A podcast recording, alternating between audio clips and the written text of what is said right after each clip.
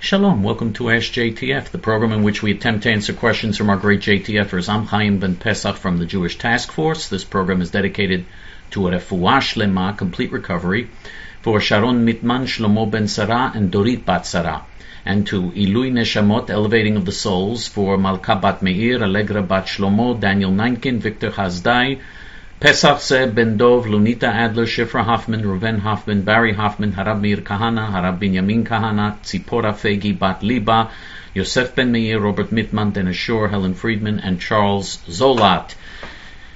On this week's program, I want to discuss the issue of being practical versus idealistic, because we Kahanists believe that being idealistic is, in fact, practical, certainly in the long term. And that's one of the great lessons of Jewish history, and it's one of the themes of Judaism. Because today, the Jews are so practical, and it's been it's been like that throughout modern Jewish history. Unfortunately, Jews have been conditioned to be practical and not idealistic. And they've paid a very heavy price for it, because the idealistic people are the people that change history, are the people that are truly living a life that's meaningful, and are the people that survive, whereas the so-called practical people in the end pay a very heavy price for their practicality, for their pragmatism.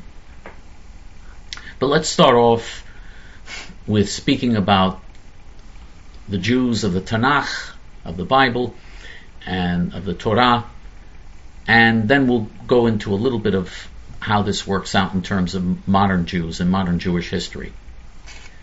Avraham Avinu, Abraham, our father, was the world's first Jew. He was the first one to proclaim that there's only one God, who is the God of Israel. There were other people who believed before before Abraham who understood that there's only one God. There were there were righteous Gentiles who believed in that. But um, the concept of, of the God of Israel and, and the God of Judaism, that's something that started with Avraham Avinu, Abraham, our father. Avraham Avinu was not the practical type. He was completely idealistic and committed to his principles. In fact, when Nimrod told him that he either that he either worships idols or he's going to be thrown into an oven and burned alive in an oven, this this story uh, is in the oral Torah. It's not in the written uh, Torah. But when when Nimrod told him, you either worship the idols or you're going to be burned alive in an oven, Avraham Avinu refused to worship the idols, and he was thrown into the oven, and God, it says that Hashem, God, miraculously saved him uh, when he had been thrown into the oven, miraculously saved him, and he wasn't burned, and he survived. It was a, a miracle. But Avraham Avinu repeatedly, the whole theme of Avraham Avinu's life is repeatedly going according to his ideals. When Avraham Avinu realized that his nephew Lot had been kidnapped and captured, Uh, he went to war with four superpowers in those days, four nations that were superpowers, four kings that were that had huge armies. And against all odds, he won, and he won miraculously in the war that, that he waged. But it was certainly idealistic. He could have been practical. He could have said, it's hopeless. What are you going to do? Let's do diplomacy. Let's surrender. He could have done all types of things that are practical. And, and you know, the practical Jews of today would have told him, when Nimrod told him, you have to worship idols or I'm going to throw you in an oven, obviously the practical Jews of today would have said, worship idols, what's the... You know, he doesn't have a choice. He's got to be realistic, after all. The Supreme, the Israeli Supreme Court's going to ban you if you if you, if you uh, tell if you tell the truth, or if you run like Rabbi Kahana. You want to get banned? You got to be practical. You got to be like Itamar Ben-Gvir, and you got to be like Bibi Netanyahu, and you've got to be like uh, Menachem Begin was, and, and when he gave away the whole Sinai, and, and you got to be like like Arik Sharon when he destroyed Gush Katif. You got to be practical. You can't be idealistic. Arik Sharon had to do it because he was going he was facing criminal charges if he didn't do it. They they were threatening to, to indict him because he was corrupt, and to show you how this how corrupt the system in Israel is, they threatened to indict Arik Sharon unless he agreed to destroy forty flourishing Jewish communities in Gush Katif. When he when he agreed to do that, they decided to ignore the fact that he had committed numerous acts of corruption and there was massive evidence against him. But the practical Jews would say, listen, he has no choice. What is he going to do? He's going to get indicted. He's going to go to prison at his age. He was an elderly guy already. Uh, come on, he's going to, he was prime minister. He didn't want to lose he didn't want to lose things and go to prison and, and face all these consequences. You got to be practical. Avraham Avinu um, was someone who went to war with four mighty kings and defeated them. He was someone who refused to bow to idols, even upon even when being threatened with death.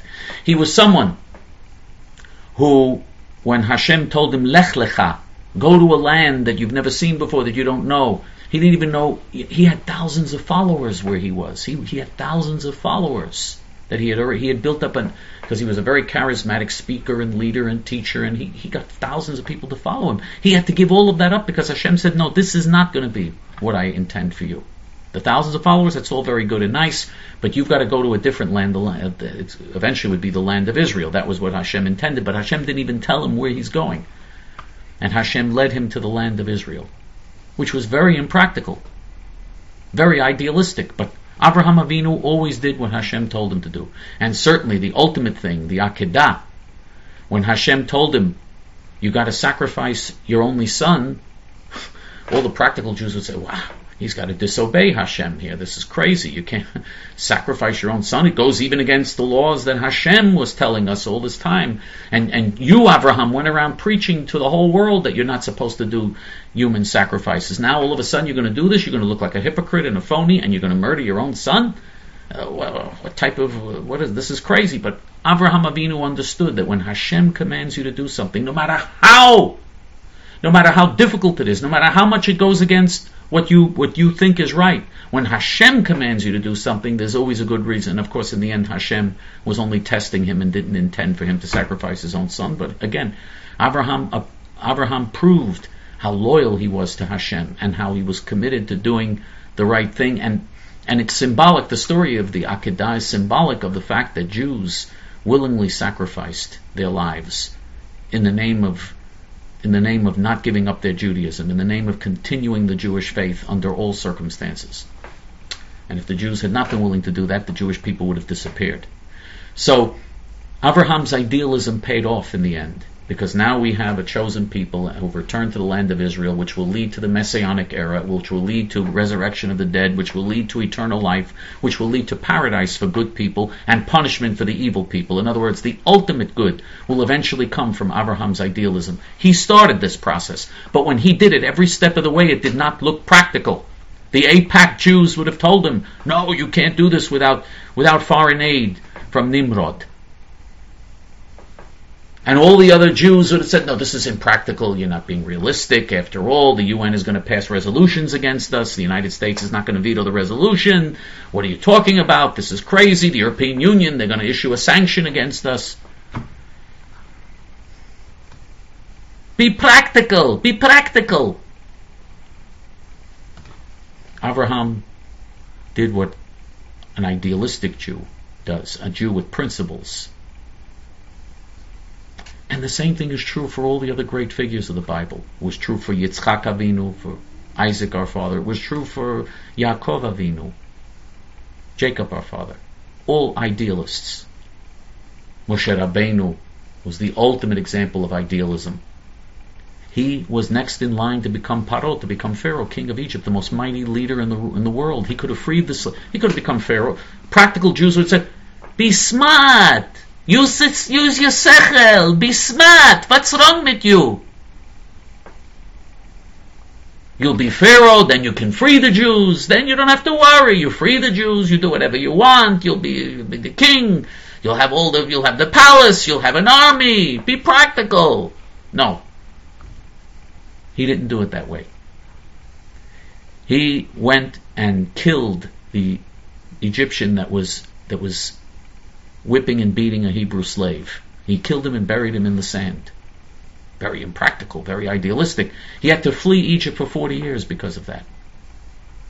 Very impractical. And all the Jews, of course, would say, look at the consequences. Look what look what you did. Look what a mess you caused. Oh, you zealots, you always cause us so much problem, so much suris. And the same thing is true with David HaMelech, with King David. He always took the idealistic, the idealistic road. Always. He could have killed Shaul when Shaul was chasing him and, and pursuing him. He could have killed Shaul. Shaul was the first king of, uh, of, of uh, he was, he was, Shaul was the first king of uh, Yehudah Yisrael, the first king of Judah and Israel. And Shaul was jealous of him and hated him and wanted to kill him for, and was completely unjustified. But David knew that Hashem didn't want his anointed king to be killed.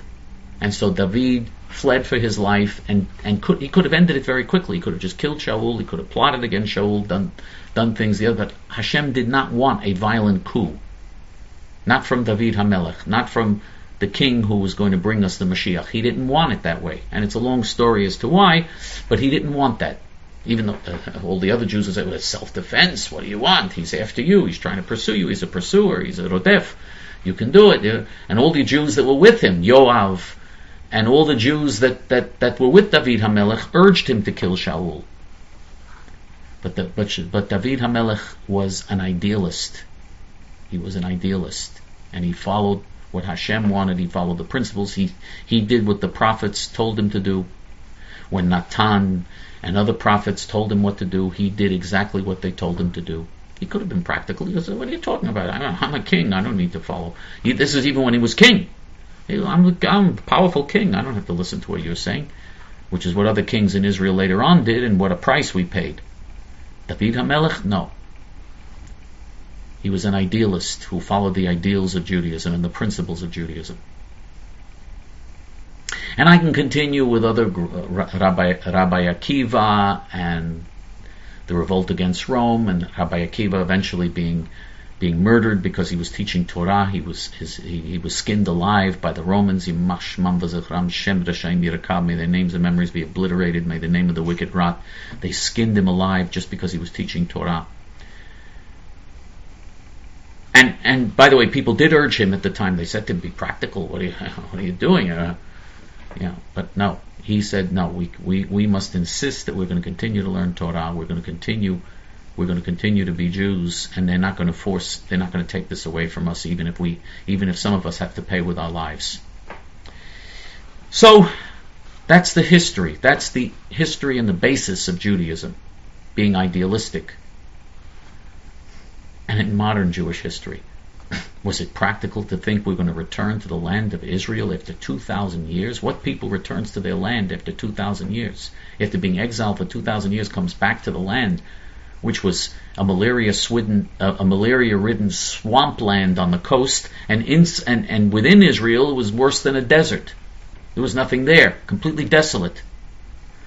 And the Jews are going to come in and live there, and the Arabs, of course, surrounding, uh, heavily outnumbered by Arabs surrounding Israel, who wanted to exterminate, who wanted to slaughter the Jews. It was impractical, and so even rabbis became practical. The rabbis in Europe told the Jews before the Holocaust not to go to Israel. It's impractical. It's more practical to stay in Poland. It's more practical to stay, to stay within Europe. The rebbes and the rabbis all told the Jews not to go to Eretz Yisrael. They told the Jews before the Bolshevik Revolution in Russia not to leave Russia, to stay in Russia. And the Jews who stayed, most of them assimilated and intermarried and, and gave up their Judaism because they were practical. They became communists because it was practical. And the Jews, in, in, when the Nazis, when the Nazis uh, took over in Germany and, and started conquering countries in Europe, and the, and the Holocaust started, the Jews were practical. They listened to the German soldiers. They listened to their Jewish leaders like Kastner and other Judenrat leaders who told them, hey, we have no choice. We can't fight against the German army. I, come on, the Wehrmacht, we're going to fight. We're unarmed. We're not trained. Jews haven't fought in thousands of years. We're just men, women, and children. We can't. What can we do? We've got to be practical. We've got to do what they tell us to do. If they tell us to board the cattle cars going to Auschwitz, we've got to do it. Of course, if the Jews had been impractical and had fought back like the Serbs did, for instance, they would have survived, just like most Serbs survived. The Serbs did pay a heavy price. A lot of Serbs were murdered, but not like the Jews. It wasn't, you know, it wasn't the same situation. Most of the Jews who fought with the Serbs, who listened to the Serbs and fought with the Serbs in Yugoslavia, survived. And the Jews who left Europe, the idealistic Jews who left Europe and went to Eretz Yisrael, despite the dangers and despite the difficulties, because they wanted a Jewish homeland and they wanted a to lead the anti-Semitism of Europe. Those Jews survived.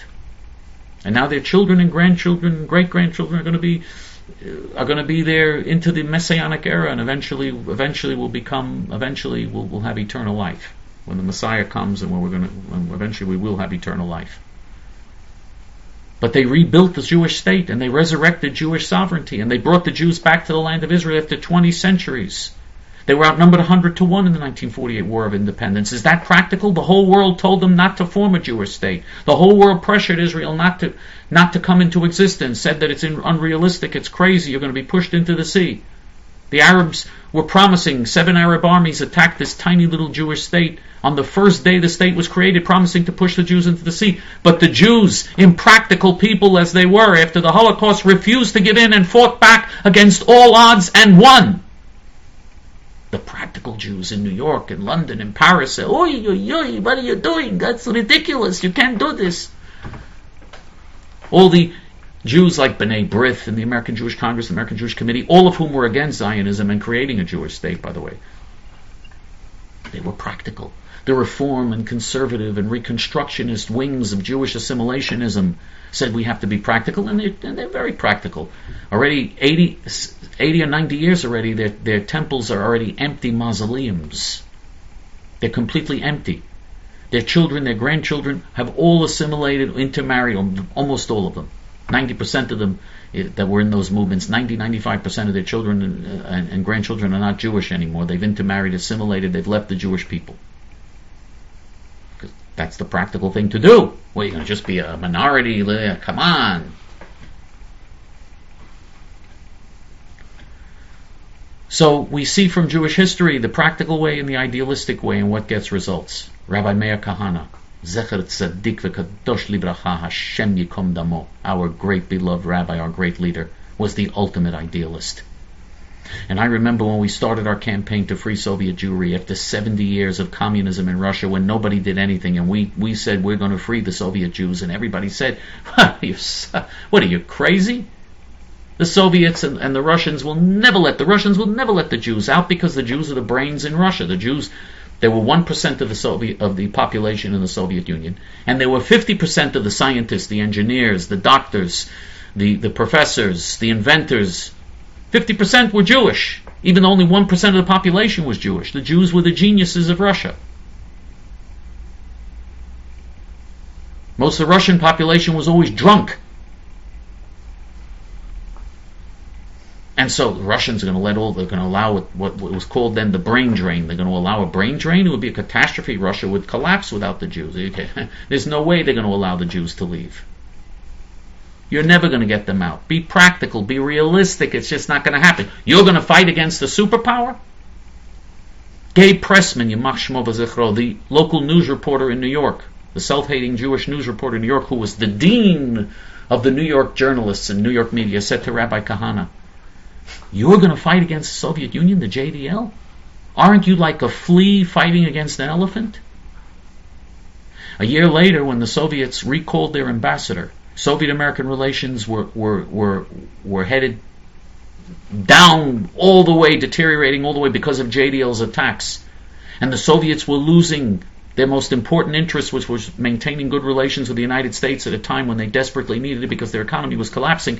When that was happening, and they started to allow the Jews to get, they started to allow Jewish immigration for the first time since the nineteen seventeen Bolshevik Revolution. When that started happening in the early nineteen seventies, a year after Gabe Pressman said, "Aren't you a flea against an elephant?" Rabbi Kahana said to Gabe Pressman, "The flea no longer looks so small, and the elephant no longer looks so big."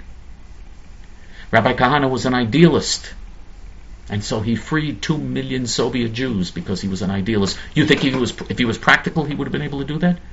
You think if we hadn't bombed Soviet diplomatic targets and made the issue a front-page issue, a burning issue that nobody could ignore, you think if people continued, if, if we had allowed things to continue, the silence, the indifference, the apathy, and nobody even paid attention to what was happening with Soviet Jews, if that had continued, do you think two million Soviet Jews would have been freed? They never would have been freed. The same thing would have happened to them as happened to the Jews during the Holocaust. Maybe they wouldn't have been burned and gassed in concentration camps, but they would have been forced to give up their Judaism behind the Iron Curtain and would not have been allowed to leave. Two million Jews would have been lost. But we were impractical and idealists, and we believed. We believed that standing for the truth can make a difference and can change things.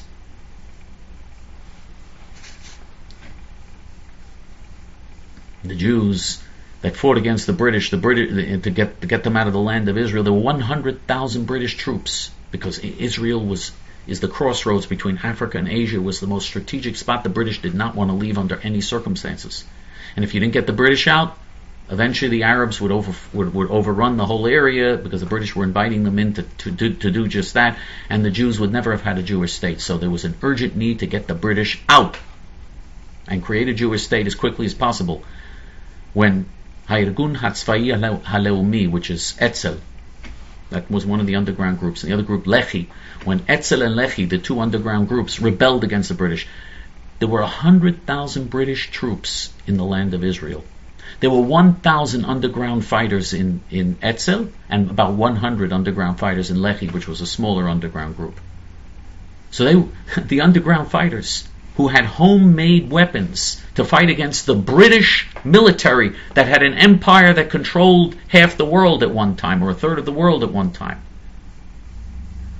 Outnumbered one hundred to one by British soldiers, waged a war to get the British out. Was that practical? David Ben-Gurion said no. By the way, not David Ben-Gurion, that traitor. Uh, Itamar Ben-Gvir now compares himself to David Ben-Gurion. He did a, he did a, a, um, a campaign video where he compares himself to David Ben-Gurion. The first prime minister of Israel was a traitor and, a, and a, an informer, a traitor, a mass murderer, a communist, a Bolshevik. And uh, Itamar Ben-Gvir, who was who claimed one time to be a Kahanist and has betrayed all the Kahanist principles because he's practical. Be practical, be practical. Uh, Itamar Ben-Gvir now compares himself to David Ben-Gurion. The practical Jews live in enclosed Jewish ghettos in two point five percent of Judea and Samaria because they're told by the governments and by others, you're not allowed to leave, you're not allowed to form settlements outside of the two point five percent. We're going to have to give all of that to the Arabs to have an independent Palestinian state. The hilltop youth are impractical, quote unquote. They're the idealists. They're on those hilltops saying, no, we don't accept that. We're taking over these hilltops and we're going to stop the creation of a Palestinian state. Is it against the odds? Of course it is, but it, we've always had to fight against the odds, way against the odds, overwhelming odds, always. And the hilltop youth are fighting that battle.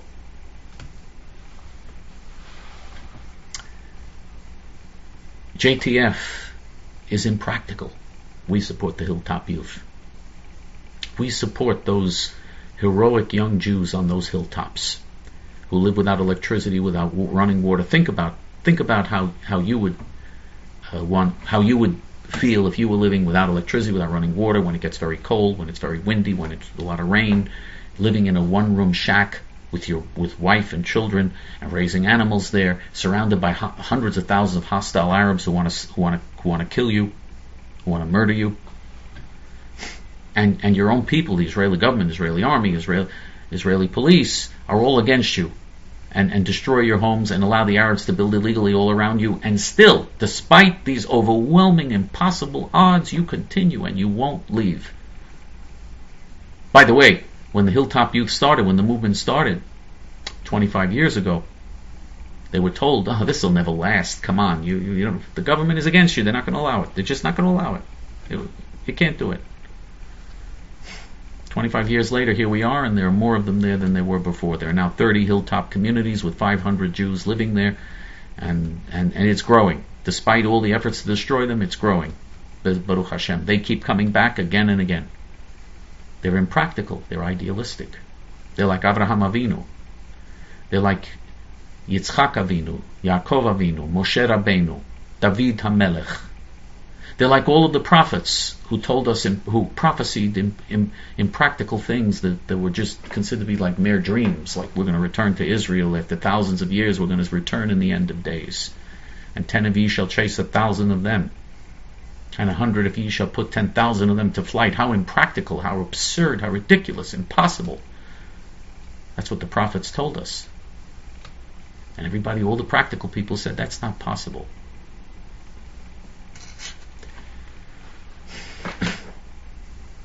if you're on the side of the practical people, continue to support all the Jewish establishment organizations, everybody else, or continue to be apathetic and only think about yourself. All the wealthy Jews who only give to causes if they get a plaque, or if they're honored, or if their name is up in lights, or if it's something that benefits them or gives them a good name or reputation in the community. That's the only thing they think about.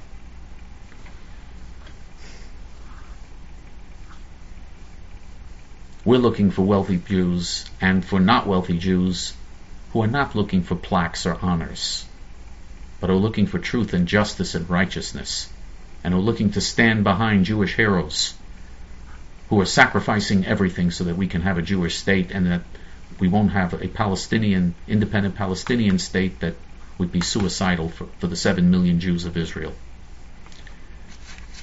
If you're on the side of the practical people, J T F isn't for you. But if you're on the side of the idealists, the real Kahanas and the hilltop youth, the Jews that are fighting the same battle that our forefathers in the Tanakh, in the Bible, fought, the same battle that the Jews fought when they fought to create a Jewish state, if you're on their side, if you're if you're on that side of the issue, if you're on the side of the idealists, then J T F is the organization to support. The organization, in fact, the only one that's supporting the hilltop youth. There are two ways you can support the hilltop youth. There are two ways you can support the idealists of our generation. One is online, and what you do online is you go to our Hebrew main page, which is hayamin dot org, and the page is in Hebrew, but there is a donate button, a, a big donate button on top in English. You click on the donate button in English, it's on top, and in several minutes you can very conveniently donate and help the Jewish idealists of our time. If you want to do it through the regular mail, you can make checks and money orders out to J T F and send it to J T F, P O Box six five zero three two seven, Fresh Meadows, New York one one three six five. That's J T F, P O Box six five zero three two seven, Fresh, Fresh Meadows, New York one one three six five.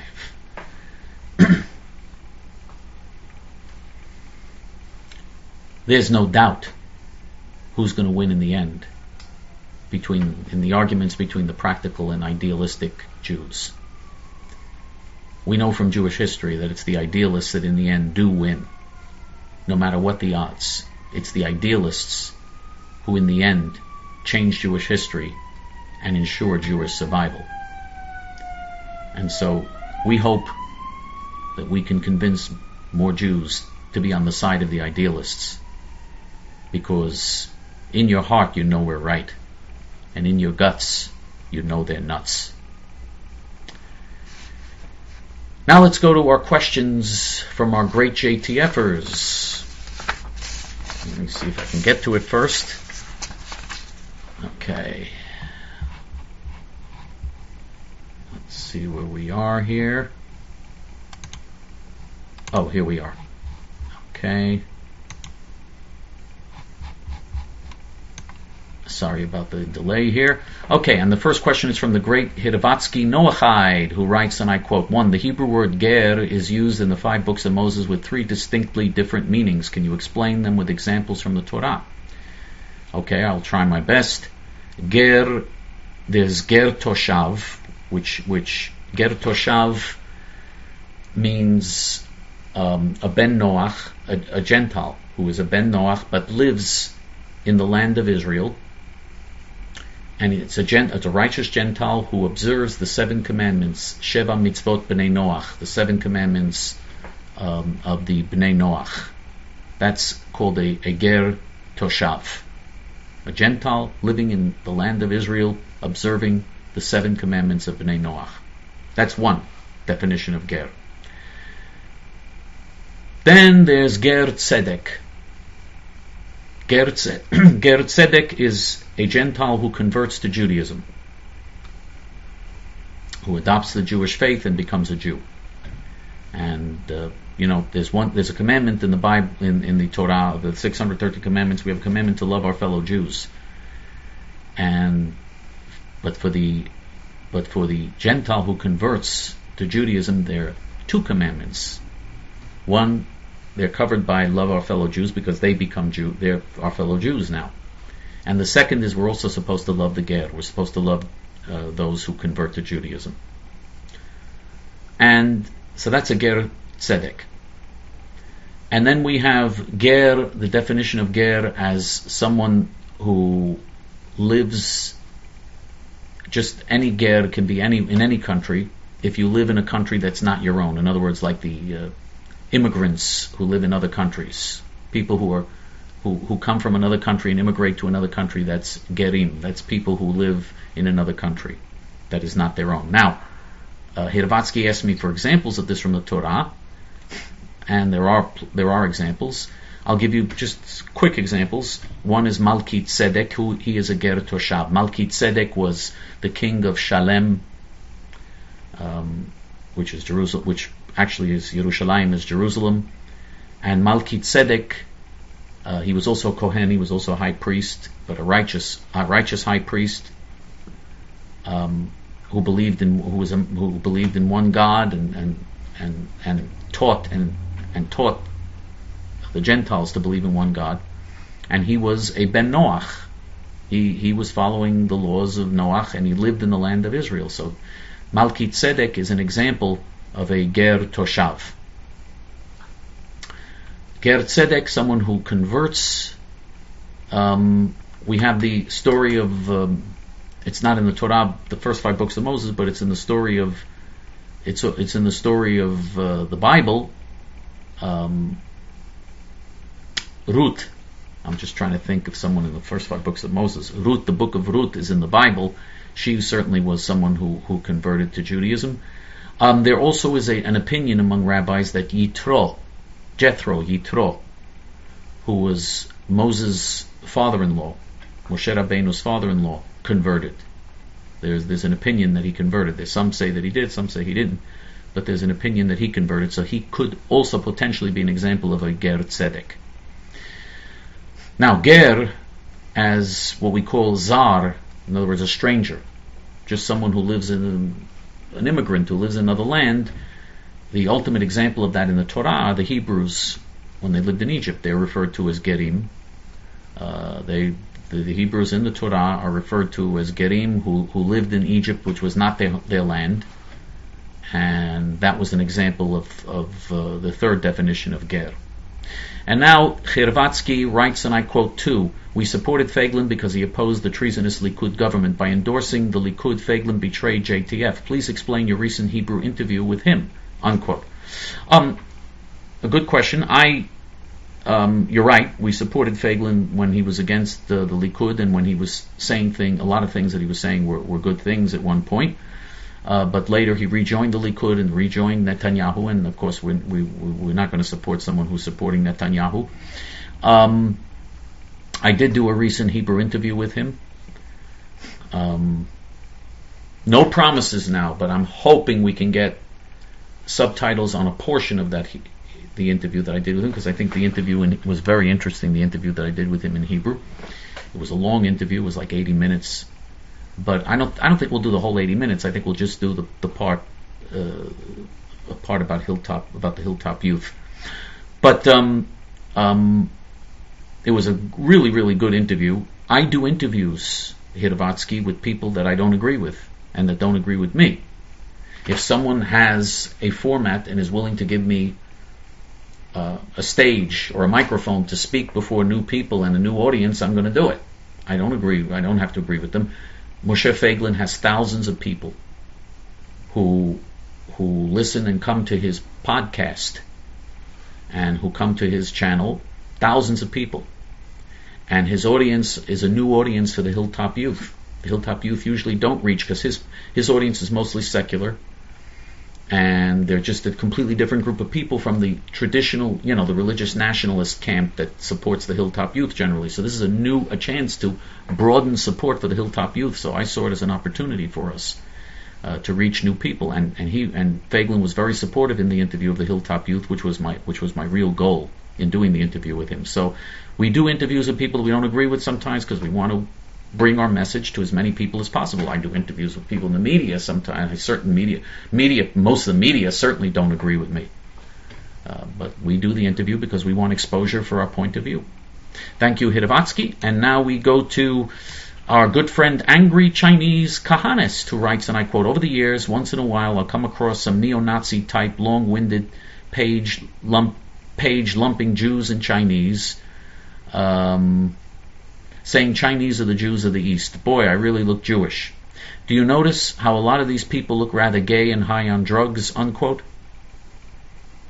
Yes, um, there are a lot of anti-Semites also hate the Chinese. The, the, why? Because some of the reasons for hating the Chinese and hating the Jews are the same reasons sometimes, because the Chinese came to America and within one generation their children already in, in colleges and universities and, and do, ha- having higher scores than white students, and certainly higher scores than black and, and, and other non-white students, much higher than them, and, and, and even higher than the average white student. So there's a lot of jealousy. And the Chinese work very hard. They don't speak the language. It's a completely different language, completely different characters and everything else. Very hard. And and the first generation, many of them don't speak English. They come here and they open businesses and they they don't even speak English, and they have a business open and they're successful and they're, you know, they're achieving something. So there's tremendous jealousy there. Um... And, you know, the neo-Nazi type, of course, this is, blacks are very jealous of Chinese people, are very jealous of Asians in general, for obvious reasons, because the blacks always say it's white supremacy, white white supremacy. Well, the Chinese are not white. How come they succeed? You know, how come black people are here four hundred years, they don't even speak English properly. They, they, they don't know how to read and write, they don't speak English properly. I'm talking about most of them. Most of them are functionally illiterate, don't speak English properly, don't know how to function in a civilized society, are filled with hatred and envy. And Chinese people come here one generation, boom, their children are in college, they're opening stores, they have businesses, they work, they're, they're, their neighborhoods, you don't see Chinese people running around raping and murdering and, bra- and burglarizing people's homes and committing crimes. You don't see that. Um, now, neo-Nazi would be a white guy that doesn't like Chinese. They're, they're white people, they're also jealous. You know, you have the same the same basic jealousy. And of course, we know they're jealous of the Jews for, for similar reasons, because the Jews are disciplined and hardworking and well-educated and succeed. And so, especially the types who are high on drugs or gay-looking, high on drugs, in other words, weird people who have a hard time fitting into society, they're the first ones who are attracted to Nazism, because they're filled with this this anger and this hatred. They want to blame others for their own for their own failures, which they themselves are responsible for.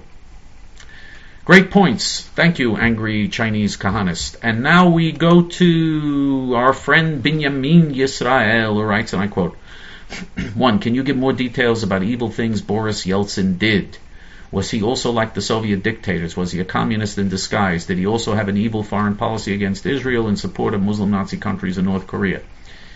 Um, he certainly was evil, and he and he was a com- he, he was a communist when it was... When it was in his interest to be a communist, he was a communist. When it was in his interest not to be a communist, he said he was not a communist. He was an opportunist, a fr- just a, a fake, like like most of the so like most of the Russian leaders are. Um, he wasn't exactly like the Soviet dictators because this, because the, the Soviet, uh, in some ways he was, in some ways he was, but in, in many ways he wasn't, because uh, the Soviet because the Soviet structure had collapsed when he took over, um, and it was obvious that communism didn't work. He had an evil foreign policy. Certainly, he was against Israel. Russia was against Israel in the nineteen nineties, as it always has been, and Russia continued to help North Korea with its and, and Iran with their nuclear programs. Yes. Uh, that's certainly evil. They're helping them build nuclear bombs that, that these countries promise to use to to perpetrate a nuclear holocaust and nuclear terrorism against Israel and against other countries in the world. I don't think there's anything more evil than that. And Yeltsin was part of that as well. Um, he wasn't as effective because he was a he was a, a, a slobbering drunk falling on his face every minute, a typical Russian alcoholic. Um, Who, who, even when he was meeting leaders and getting off the plane, he was falling all over the place, just completely drunk. Um, so he was completely ineffective. But um, he was, you know, he wanted he wanted to pursue evil policies. Benjamin also writes, now too, discuss the foreign policy of the following presidents in regard to the Cold War, the Soviet Union, and post-Soviet Russia. Nixon. Nixon started the policy of détente, which means good relations with the Soviet Union. He went to Moscow, and he invited Brezhnev, the Soviet dictator, to the United States when he was president, and he was negotiating arms control agreements that were that were bad for the United States, where the Soviets signed agreements and then cheated on all the agreements, um, and was giving the Soviets all types of benefits in trade, which enabled the Soviet Union to, to continue to exist uh, longer than it than it should have. So he, his policies toward the Soviets was were, one, were policies of appeasement, the terrible policies, horrible. Ford, Gerald Ford, he was the president after Richard Nixon, for those who don't know, and Gerald Ford uh, continued the Nixon policies together with his secretary, his very evil Secretary of State, Henry Kissinger, Yamach Shmo v'Zechro Shem R'Shem Yirkav, who's one of the most evil Jews in history. Um, Ford um, continued a policy of détente and, and, and so-called arms control agreements and the Soviet interest in giving the Soviets trade benefits. He continued this policy of helping the Soviets Uh, maintain their dictatorship and prevent the collapse of the Soviet Empire. Uh, then the peanut farmer. The peanut farmer is Jimmy Carter, of course, and obviously he also continued the same thing, same policies he continued with the Soviets. Reagan. Now, Reagan did have a tougher policy in some respects because the Soviets had invaded Afghanistan in nineteen seventy-nine and the United States reacted against that invasion. And there were other aspects of Soviet policy that created a, a rupture in Soviet-American relations in the nineteen nineties when Reagan was president. So he was a little bit tougher with them. But in the end, he also wanted glasnost, and he believed in all of this with, with Gorbachev, and he met with Gorbachev, and he, you know, wanted to have a good relationship. If he had been even tougher, if Reagan had really been tough with the Soviets, they would have collapsed even sooner. But um, but he wasn't. But still, he, his policies were a little bit tougher than those of Nixon, Ford, Carter, and the other presidents that preceded him. Bush the father. Oh, Bush the father. Um, well, Bush the father, when he became president, uh, the Soviet Union had already dis, had already collapsed, and there was now Russia, and U- Russia, Ukraine, and all these other republics that came that were part of the Soviet Empire. Uh, and Bush had a policy basically of of um, trying to maintain good relations with with Russia and in the nineteen nineties and and, and, and, and a policy that a policy that, uh, w- w- that that also was harmful. By the way, I said that Bush, when he became president of the Soviet Union, had collapsed already. Actually, the Soviet Union collapsed during his presidency. Let me correct myself. They collapsed during his presidency. Because uh, he became president in in nineteen in beginning of nineteen eighty-nine, the Soviet Union collapsed shortly after he became president. And Clinton, Bill Clinton, uh, Bill Clinton's policies toward Russia again were policies of appeasement, policies of trying to benefit the Russians and help the Russians and pick up Russian society and uh, a country which is hostile to the United States. Why would Bill Clinton do so much to help them and try to benefit them? Him and his evil wife. Uh, Hillary Clinton, the beast, Hillary Clinton, uh, they had a policy of, of assisting the, the Russians in a way which really endangered American American national security. Thank you, Benjamin. And now we go to Ram Sheva Sheva Efes, who writes a very short question, Baruch Hashem, in Hebrew, and I'm going to translate it. And I say Baruch Hashem only because you know, most of our JTFers don't speak Hebrew, so we, we you know we don't want to keep everybody waiting uh, while for the translation. Shalom Chaim Hatzadik, ma shlomcha, mekaveh sheyesh shehaya lecha re'ayon mutzlach im Tamir Dortal, ech ze haya lecha.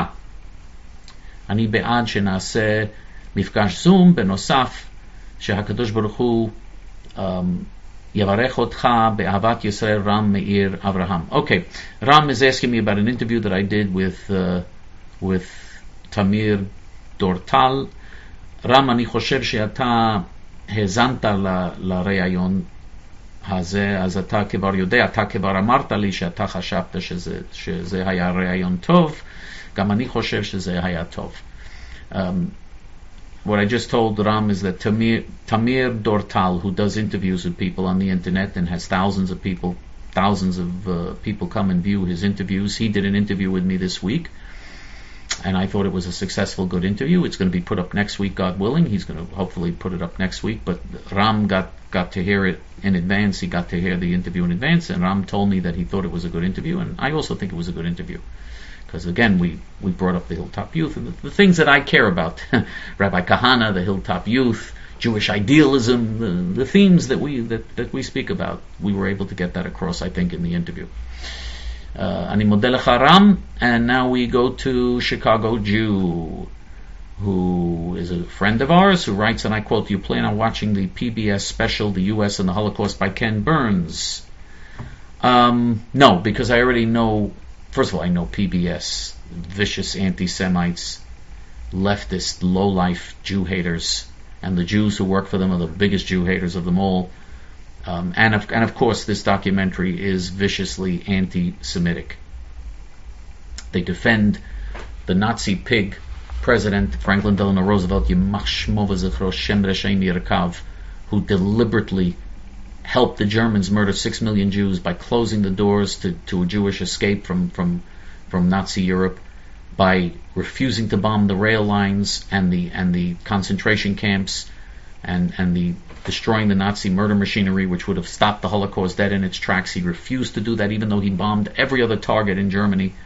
He deliberately, consciously worked to enable the Germans as much as possible to murder as many Jews as possible. He and Winston Churchill, the British Nazi, did that. Yes, Winston Churchill, the British Nazi. They deliberately wanted the Jews to be murdered because they didn't want the Jews to come to New York or London, and they, they just hated Jews. They didn't want the Jews to survive.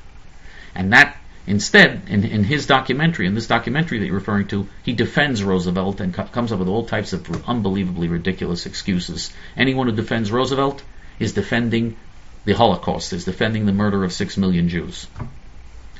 And also, what are the lessons of the Holocaust? He, you know, they, the reason they're doing the show is to show the lesson of the Holocaust is we need open borders. You see, they didn't let the Jews in the United States. You see, we need open borders in the United States. We need to let the whole third world flood into the United States because of the Holocaust. What does one thing have to do with the other? No, we don't need open borders. P B S should drop dead. Okay, we don't need open borders. And then the next thing they say is they, com- and of course the next thing, they have to compare the Holocaust to the treatment of blacks in the South. Uh, and say, well, look look at how the blacks were treated in the South. It's, you know, so the United States, you know, was guilty also. Look. How can they compare the treatment of blacks in the South to the murder, the burning and gassing and violent, brutal slaughter of six million innocent Jewish men, women, and children? How can they compare that to the treatment of blacks in the South? If anyone are Nazis, it's the blacks in, it's the blacks in this country. Barack Hussein Osama got ninety-seven percent of the black vote. And he met with and shook hands with and supports Louis Farrakhan, who has praised Hitler and has said that, that the Jews deserve the Holocaust and deserve another Holocaust. And Obama, who was president of this country for twice, for two terms, and got ninety-seven percent of the black vote, almost unanimous black support. Obama, the Nazi, supports Farrakhan, the Nazi. I mean, if we're going to talk about Nazis in the United States, and there are white Nazis too, and they, they should be hated. But most whites in the United States are not, are not going to do not praise Adolf Hitler, whereas blacks do. Most blacks do support Louis Farrakhan, who praises Adolf Hitler. So if we're going to talk about Nazis, let's talk about the real Nazis. The real serious Nazi threat here. White Nazis are also bad. They're also a threat. And unfortunately, Donald Trump has supported some of them when they run for public office in this country. But but the, the but the really the worst Jew haters in America are the blacks. They're the worst Jew haters in America. And that you'd never see on P B S. In fact, the opposite. They they they they they they turn the Holocaust into another example of how we're supposed to kiss black tochas, how we're supposed to support the blacks in America. Thank you, Chicago Jew. And now we go to our friend Joe Gutfeld, who writes, and I quote, "Shalom Chaim, can you believe that it's now been fifty years since the Olympic Israeli Olympic team was slain at the nineteen seventy-two Olympics. Can you tell me more about the terrorist group that killed them? Also, I think it's ironic that last week I asked you about the death of Princess Diana, and last week uh, Queen Elizabeth the Second died. I do believe she had a hand in, ha- in having her killed in Paris. Thanks. Okay.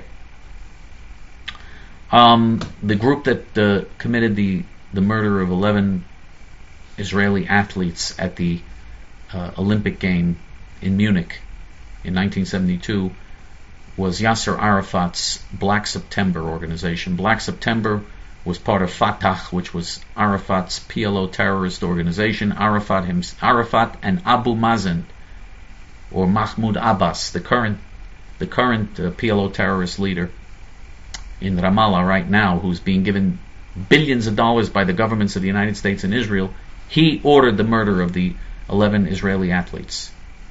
The current leader of the P L O and of Fatah that gets all the money and that Netanyahu meets with, and all the Israeli leaders meet with him, and they give him billions of dollars. He's the one who ordered the murder of eleven Israeli athletes at the Olympics in nineteen seventy-two. He was in charge of that operation. Thank you, Joe Gutfeld. And now we go to our friend Nachas, who is really a great J T F-er. Nachas writes, and I quote, Shalom Chaim, one, your take on Israel being, or at least aspiring for energy independence, alternative energy sources, et cetera, and on Carlton Heston and the N R A, unquote. Well, uh, Israel Israel could have been not only energy independent, would have been a net exporter of huge amounts of oil from the Sinai. But Menachem Begin and the Likud surrendered the entire Sinai to Egypt and gave up all the oil fields that, Jew, that Jews discovered and Jews developed and Jews built, and handed it all over to Egypt, and lost tens of billions of dollars in revenue from all the oil. And Israel not only would have been one hundred percent energy independent for the next one hundred years from all of that oil, it would have been exporting millions of barrels of oil. Uh, and uh, the, the effects on the Israeli economy would have been enormous. But Israel decided to surrender all of Sinai for a worthless piece of paper with Egypt. What insanity. Now Egypt gets all of that. And now they're, they're trying to drill for oil in the Mediterranean and trying here or there. That's a joke compared to what Israel had in the Sinai. And even that they're going to wind up giving away. They're already negotiating with Lebanon to give them... Uh, these Jews are so insane. The Kahanist Jews and the Hilltop Youth and the Jews that we support are the only sane Jews in Israel. The other Jews are all nuts. They're just crazy. Now, Carlton Heston and the N R A. Well, Carlton Heston was an actor who supported the N R A, who was part of the N R A. Am I impressed with that? Not particularly. I'm not. The N R A is also an establishment group. I mean, I support the Second Amendment, and I support the rights of people to main, to, to to have weapons and and. and But I think the N R A is also an establishment group. I don't think that they're fighting as aggressively as they should. I think they also cave in a lot. And so uh, I'm not impressed with some Hollywood actor who claims to be a Republican or a conservative all of a sudden. Uh, you know, I mean, it's better than maybe better than being a leftist in Hollywood, but did it really change anything? Um, Nachas now writes, and I quote too, please also discuss these individuals. Chuck Norris. Chuck Norris, of course, is the karate, is the, uh, the famous uh, karate master who does movies and had a television show. Uh, I think it was a weekly show, if I'm not mistaken. I didn't watch it, but I think it was. I think he had a weekly television show, and prime time, I think it was, and um, he supported. He's an evangelical Christian. He supported Mike Huckabee for president. We also supported Mike Huckabee for president, by the way, in two thousand eight. Uh, so I liked what Chuck, Har- Chuck Norris was doing with Mike Huckabee, but since then I don't really know much about what he did, about what he does other than that. Uh, Benjamin D. Uh, Disraeli. He Benjamin Disraeli was a Jew who, a Jewish apostate who. who betrayed the Jewish people by converting by converting outside of the Jewish faith, by becoming a Christian uh, in order to, I don't know if it was I don't know if it was because he really wanted to be, or because he was because he wanted to get into British politics, because at that time you, you couldn't hold office, you couldn't be in parliament unless you were a Christian. So I don't know uh, what his reasoning was, but whatever it was, um, I don't think that the I don't think it's something positive uh, what he did, because he represents Jews who who betrayed the Jewish faith. And uh, you know, if if you see the beginning of my show this week, I'm speaking precisely about Jews just like him, the practical Jews. Those are the Jews that end up disappearing and and and, and leaving the Jewish people completely. Ronald Reagan. Ronald Reagan was president, and uh, he also was no great saint. He also pressured Israel and saved Arafat and the P L O in Lebanon, and wanted Israel to commit suicide in the beginning of his term, but then gave up because he because he got angry at the Arabs when they blew up uh, hundreds of Marines and murdered hundreds of Marines. Hezbollah murdered hundreds of Marines in Lebanon. Uh, he pressured Israel less than other presidents did. Most of his term, he he, he ignored the Middle East. He wasn't interested. Um, but still, he wasn't. He was not. He was not a saint by any by any means. Um, Louise Rayner, I think Louise Rayner, I think is the actress. I don't know. I don't know anything about her. I think she's the actress, right? She was an actress many years ago, if I'm not mistaken. I, but I don't know anything about her. Geddy Lee, is that the musician from Canada, the Jewish musician from Canada? Or I don't know. If, yeah, I think he is Jewish. Geddy Lee, I think so, but again, I don't know anything about him, Nachas, I'm sorry. Arlo Guthrie, oh, he's the Jewish musician. Um, Arlo Guthrie, um, Arlo Guthrie is, I think his mother is Jewish. Uh, and he's a leftist, and he sings uh, leftist themes, and so... You know, obviously, uh, obviously, I don't like him. Daniel Mendoza. Uh, Daniel Mendoza. Um, I don't remember who. I, you know, sounds familiar. I don't remember who he is. So I, I just don't remember, Nachas. I'm sorry. Thanks and God bless you and all of our great J T Fers. Thank you very much, Nachas. Thank you. And now we go to Truth Spreader, another good friend of ours, who writes, and I quote, Dear Chaim, do you think Hollywood is, has become is is has become more woke? Unquote. Well, first of all, let's obviously it has, but let's let, let's understand the term woke. Woke is is um, Ebonics. That's black. That's black people who don't know how to speak English use that term. You be woke. You know, and, and and it refers to the it refers to the fact that you have to awaken to the fact that all white people are racist, and you have to hate white people, and you have to hate American society, and you have to pretend that America's been bad to black people, which, by the way, certainly in the past fifty years, America's been very good to black people, bent over backwards to help black people who don't deserve it. But woke means you're supposed to blame whitey and blame America for everything that goes wrong in the black community. And of course Hollywood does that. Obviously. Obviously. Thank you, Truth Spreader. And now we go to our friend, Italian Zionist, who writes, and I quote, Chaim, please explain the traditional Jewish morning prayer, prayer. Blessed are you, Lord our God, ruler of the universe, who has not create, who has not created me a woman. Some women say it is anti-women. Some have ascribed it to very variously to, ta- is it is it Tails or Thales? I don't even know how to pronounce it. Uh, my, revealing my ignorance here, Italian Zionist. To to uh, Thales, Socrates, or Plato, since the Greeks thanked their God for three things. Uh, by the way, Thales, however I say it in English, it's not an English name anyway, so it, it really doesn't make a difference. But anyway, let's say the Greeks thanked their God for three things, that I was born a human and not a beast, a man and not a woman, a Greek and not a barbarian. This is similar to the Jewish prayer thanking God for not being a slave, a Gentile, and a woman. Do you think it came from the Greeks, or was it a typical standard in the ancient Mediterranean world? Possibly. First of all, things that the Greeks, you know, things that Jews pray for or that or the part of Jewish tradition generally do not come from the Greeks or from the Gentile world. Usually it's the opposite. It's the Jews that have more influence uh, than, than the other way around. So, I mean, let's remember, uh, um, alphabet, uh, the, the whole Greek alphabet comes originally, was influenced by the Aleph Bet in the Hebrew alphabet. Hebrew came way before Greek. And and if anything, the Greeks were influenced heavily by by their interactions with the Hebrews. So were the Romans. So was all of Europe, heavily, heavily influenced by by the Jews. Um, the reason why Jews pray, thank God for not creating me a woman, is because women, because of pregnancy. Pregnancy, especially, now in the modern era it's less so, but especially in ancient times, pregnancy was a tremendous, there was a tremendous risk of death. It was dangerous to become pregnant. Women willingly did it, of course, but their life was in danger. Many women didn't survive pregnancy. It was very common for women to die to die while while giving birth in ancient times, and and even a hundred years ago, even a hundred years ago, two hundred years ago, uh, women often died while giving birth.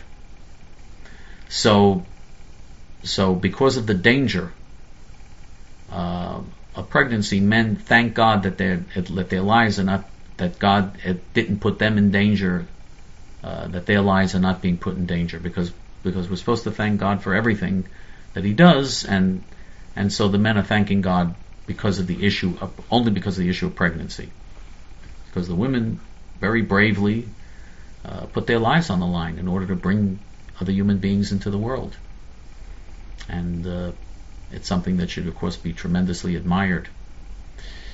Um, Italian Zionist, uh, then uh, he also writes that the that Jews have prayer for not being a slave, a Gentile, and a woman. Okay, women, we already covered the reason why. Uh, slave, obviously, uh, Jews don't want to be slaves. They obviously would want would want to be free. And a, a, and Gentile is only because the Jews have more commandments than the Gentiles. Jews thank God that they that they were given six hundred thirteen commandments. The Gentiles only have seven commandments uh, under Jewish law. So the Jews thank God for giving them more commandments to give, because that gives them more opportunities to to fulfill God's will uh, under the Jewish religion. So Jews thank God that they that they have these extra commandments. Thank you, Italian Zionist.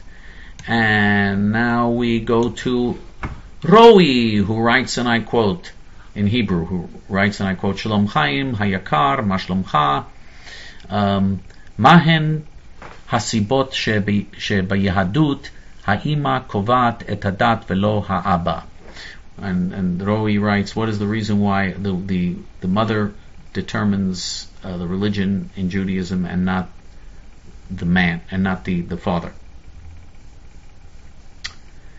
Ki ha'ima, first I'm answering in Hebrew and then and then I'll translate. Roi ki ha'ima mashpia al ha'yeled yoter meha'aba berov ha'mikrim. Ha'ima im ha'yeladim yoter meha'aba berov ha'mikrim berov ha'mishpachot az ha'hashpa'a harbe yoter gedola mimena. Zo achat ha'sibot. Zo rak achat ha'sibot. Yesh kamuvan יש כמובן עוד סיבות, אבל, אבל אני חושב שזו סיבה טובה מאוד. And uh, what I just said is because the, the, the mother influences the children much more than the father. The mother is with the children, spends much more time with the children in most families, in most cases. And so because of that, because the mother influences the children much more, um, that's one of the reasons why the mother is the one who determines if the children are Jewish or not. Having a Jewish mother determines that. determines determines the, the the identity of the child, not not having a Jewish, but having a Jewish father does not. Roe now writes, and I quote, Lama ein isur le'echol basar acharei achilat mutzarei chalav. Im yesh ma'achlei chalav she'nisharim sha'a umala bakeva. Toda. Okay. Uh, Roe is asking, Uh, Um, why isn't there? Why isn't it forbidden to eat uh, meat after after eating dairy products, if the if the dairy products remain in the stomach an hour or more? Okay, first Hebrew, then translate into English. Because because first let me explain that in in, in Judaism, if you eat if you eat meat, you have to wait six hours before you can eat dairy. But if you eat dairy, you don't have to wait six hours. Some people wait a half hour, some people wait an hour. Some people, you can also just rinse your mouth out and after eating dairy, and, and, and then you can eat meat. So Roe is saying, well, why is this? Because it's more than an hour in the stomach. Uh, uh, first let me answer him in Hebrew. because the, in other words, the, the the the dairy remains in the stomach more than an hour. So why, you know, the meat is going to be mixed with the dairy in the stomach in the end. So why why not? Why isn't there a longer wait? Okay, that's the question. Lefi harambam habasar lifamim kesheochlim basar zenitka bashinaim. אז בגלל זה לא אוכלים מוצרי חלב אחרי אכילת בשר, כי יש ערבוב בפה. אבל כשאוכלים חלב, בדרך כלל החלב נמס, זה לא, זה לא יישאר בפה כמו, כמו בשר, אז uh, אז אפשר לאכול בשר אחרי מוצרי חלב. זה הרמב"ם. לפי רש"י, בגלל השומן בבשר, זה יישאר יותר זמן בפה. וגם הטעם של הבשר, זה נשאר בפה יותר, יותר זמן. בגלל זה, אחרי אכילת בשר לא אוכלים מוצרי חלב. אבל כשאוכלים מוצרי חלב קודם, זה לא נשאר בפה כל כך הרבה זמן. לפחות באופן משמעותי, מספיק משמעותי, כדי, כדי לגרום לאיסור באכילת בשר אחרי אכילת מוצרי חלב. אתה צודק שבקיבה או בבטן זה כן יישאר. אבל מה שקורה בבטן זה לא מה שחשוב ביהדות. מה שחשוב ביהדות זה מה שקורה בפה, כי זה משפיע על, על המודעות שלנו, על התודעה שלנו, וזה מה שחשוב, לא מה שקורה ממש בפנים, בפנים, בגוף. זה פחות חשוב. אני מודה לך רואה. And so what I just said was that the that Harambam says that sometimes the meat gets stuck in our teeth when we eat meat. And so if we eat dairy after that, there's going to be a mixture in the mouth, and that's something that's not desirable, that the meat and the dairy will be mixed in the mouth. We don't want that in Judaism. That's Harambam, Maimonides. Rashi, another great commentator, another great Jewish commentator, another great Jewish sage, writes that it's because of the fat in the meat that causes the that causes it to stay in the mouth longer, and the taste of the meat stays longer in the mouth. So for that reason, when we eat meat first, we don't want to we don't eat dairy after that. But in the case of eating dairy first, that's not true. The dairy melts more quickly and disappears in the mouth much more quickly, and therefore uh, we are permitted to um, to eat meat a half hour or an hour um, after eating dairy, or if we just rinse our mouth after eating dairy. Okay, uh, Ani modeh lecha, Ro'i. I thank you, Ro'i. And now we go to Chaim Azulai Efeshesh, who writes in Hebrew, and I quote, Shalom Chaim Hayakar veHatzadik, Lo sochachnu male zman, vehitgagati lishmoa mimcha, Gam paniti elecha beWhatsApp, kolel hoda'a kolanit, ve'lo hityachasta lidvarai. אבל זה כרגע לא העניין. קודם כל, חיים, תרשה לי לומר לך שאני מקבל כל כך הרבה מסרים בוואטסאפ, מכל כך הרבה אנשים, אני לא יודע מי הם, מה הם, אני מקבל לפעמים עשרות הודעות כל יום מאנשים שונים בוואטסאפ, ואני, אם אני הייתי בודק את כולם, הייתי בוואטסאפ במשך twenty-four שעות ביממה. What I just told Chaim Azulai, because he, he said that he, he, he went to me on WhatsApp and I didn't answer him on WhatsApp. I said to him, I get so many messages on WhatsApp from so many dozens of people, I don't even look. I can't. I can't. I'd, I'd be there twenty-four hours a day if I was if I looked. So I don't even check what the messages are. Okay. Um, uh, now uh, Chaim writes, and I quote, "Birtzoni lishol shtei sheelot mesakrenot. Ani hevanti shebemahalach shehutcha bakele ha'amerikai shavateta ra'av ki kibalta ki lo kibalta ochel kasher. Haim ze nachon? Im ken." מה עשית ואיך הצלחת לשרוד שם לאורך זמן ללא אוכל כשר כפי שדרשת לקבל? Okay. Um, Chaim asked me, uh, I understand that you that you went on a hunger strike because they didn't give you kosher food, and how did you survive all this time uh, on a hunger strike uh, when they weren't giving you food? זה לא נכון, חיים, אני לא... אני לא עשיתי שביתת רעב, אני, אבל הרבה פעמים לא קיבלתי אוכל, זה נכון. אז אני שרדתי כי פה ושם קיבלתי פירות, ירקות, דברים שמותר לאכול, וגם לפעמים מוצרים כשרים שמותר לאכול. אז כשקיבלתי את זה, אני, אני שרדתי דרך uh, מה שקיבלתי. אבל uh, זה היה לפעמים כן, לפעמים לא, במשך חמש שנים. אז כמובן שהייתי חולה, ו, ולפעמים היו, היו תקופות שבהן אני, אני חשבתי שיש סכנה לחיים שלי בגלל זה. Uh, אבל אני רציתי שהם ידעו שאם לא נותנים אוכל כשר לאסיר יהודי, שהאסיר היהודי לא יאכל. Um, and what I said is that there were times when I received kosher food, and there were times when I didn't, so I survived when I got what I was, here and there I was able to get fruits, vegetables, other things that were kosher, and sometimes kosher products and kosher food I did get from time to time.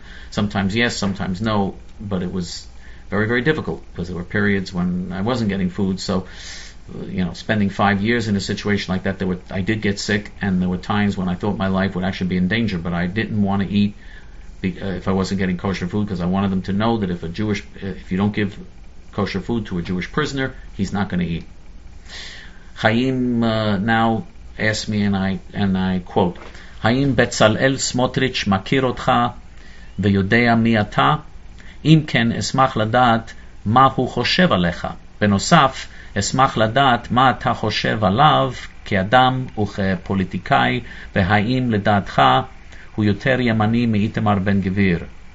תודה לך, ושיהיה המשך שבוע מוצלח." And now Chaim asked me, uh, does, does uh, Bezalel Smotrich, who is the head of a political party and, and a member of the Knesset, does he know me? And he wants to know uh, what he, if he knows me, what he thinks of me, and, and uh, also what I think of him, and do I think he's more right-wing than Itamar Ben-Gvir. Who can makir oti? Anachnu afilu mikatvim livamim. As hu makir oti vehu keshani kotev elav hu oneli. אני לא יודע מה הוא חושב עליי, הוא לא אמר לי, הוא הודע, הוא הודע לי כמה פעמים על דברים שאני, אמר, שאני אמרתי לו, אבל אני לא יודע אם, מה הוא חושב עליי. אני חושב שהוא אופורטוניסט, אני לא חושב שהוא מנהיג טוב לישראל. הוא ישב בממשלת נתניהו כשהם החריבו עמונה ועוד יישובים ביהודה ושומרון, והוא, והיו לו כל כך הרבה תירוצים למה זה בסדר, אז אני חושב שהוא רע. אבל, ו, ו, אבל אני חושב שאיתמר בן גביר גרוע ממנו. אני חושב שבן גביר אפילו, אפילו יותר גרוע ממנו. What I just told Chaim Azulai is um, that uh, Bezalel Smotrich, the Knesset member and the head of the political party called the uh, Religious Zionist Movement, that he does know me, that we that we communicate, we write to each other sometimes. When I write to him, he answers me. We do write to each other. He does know me. I don't know what he thinks of me. He never told me what he thinks of me, but he has thanked me sometimes for some things I've, some of the things I've written to him about. Um, and um, he asked me uh, if I th- if I think he's more right-wing than Itamar Ben-Gvir, and I answer that I think he's a bad politician and opportunist. I, I write to people that I don't think are, are good are good leaders, because I try to influence what's going on, sometimes even with people that I don't agree with, and I don't hide the fact from them that I don't agree with them. Uh, Agav, anilo, uh, I'm going to say this in Hebrew to also to Chaim Azulai. Ani lo mastir mimenu she'ani lo maskim im Bezalel Smotrich beharbe nosim hu yodea et ze. אבל בכל זאת אני מנסה להשפיע לטובת עם ישראל לפעמים כש, כשיש משהו שאני חושב יכול להשפיע. I try to influence things when I can, even with people I disagree with. But anyway, uh, I told I also told Chaim Azulai that I think that even though I don't think he's a good a good leader, um, because he allowed Jewish settlements to be destroyed in Judea and Samaria and continued to sit in the government of Netanyahu when that when that was done. Um, I think I, I, I think that he I think that the Itamar Ben-Gvir though is even worse, even worse than him. Ani modeh lecha Chaim Azulai. I thank you, Chaim Azulai, and I want to thank everybody for another uh, program of Ask J T F that I very much enjoyed doing, and I hope that we're going to. Uh, be able to change things and have an influence on things. That depends on each one of you, how much you support us, how much you spread the word about us, how much you support us financially. That's all up to you, because in your heart you know we're right, and in your guts you know they're nuts. For J T F until next week, this is Chaim Ben Pesach. Shalom.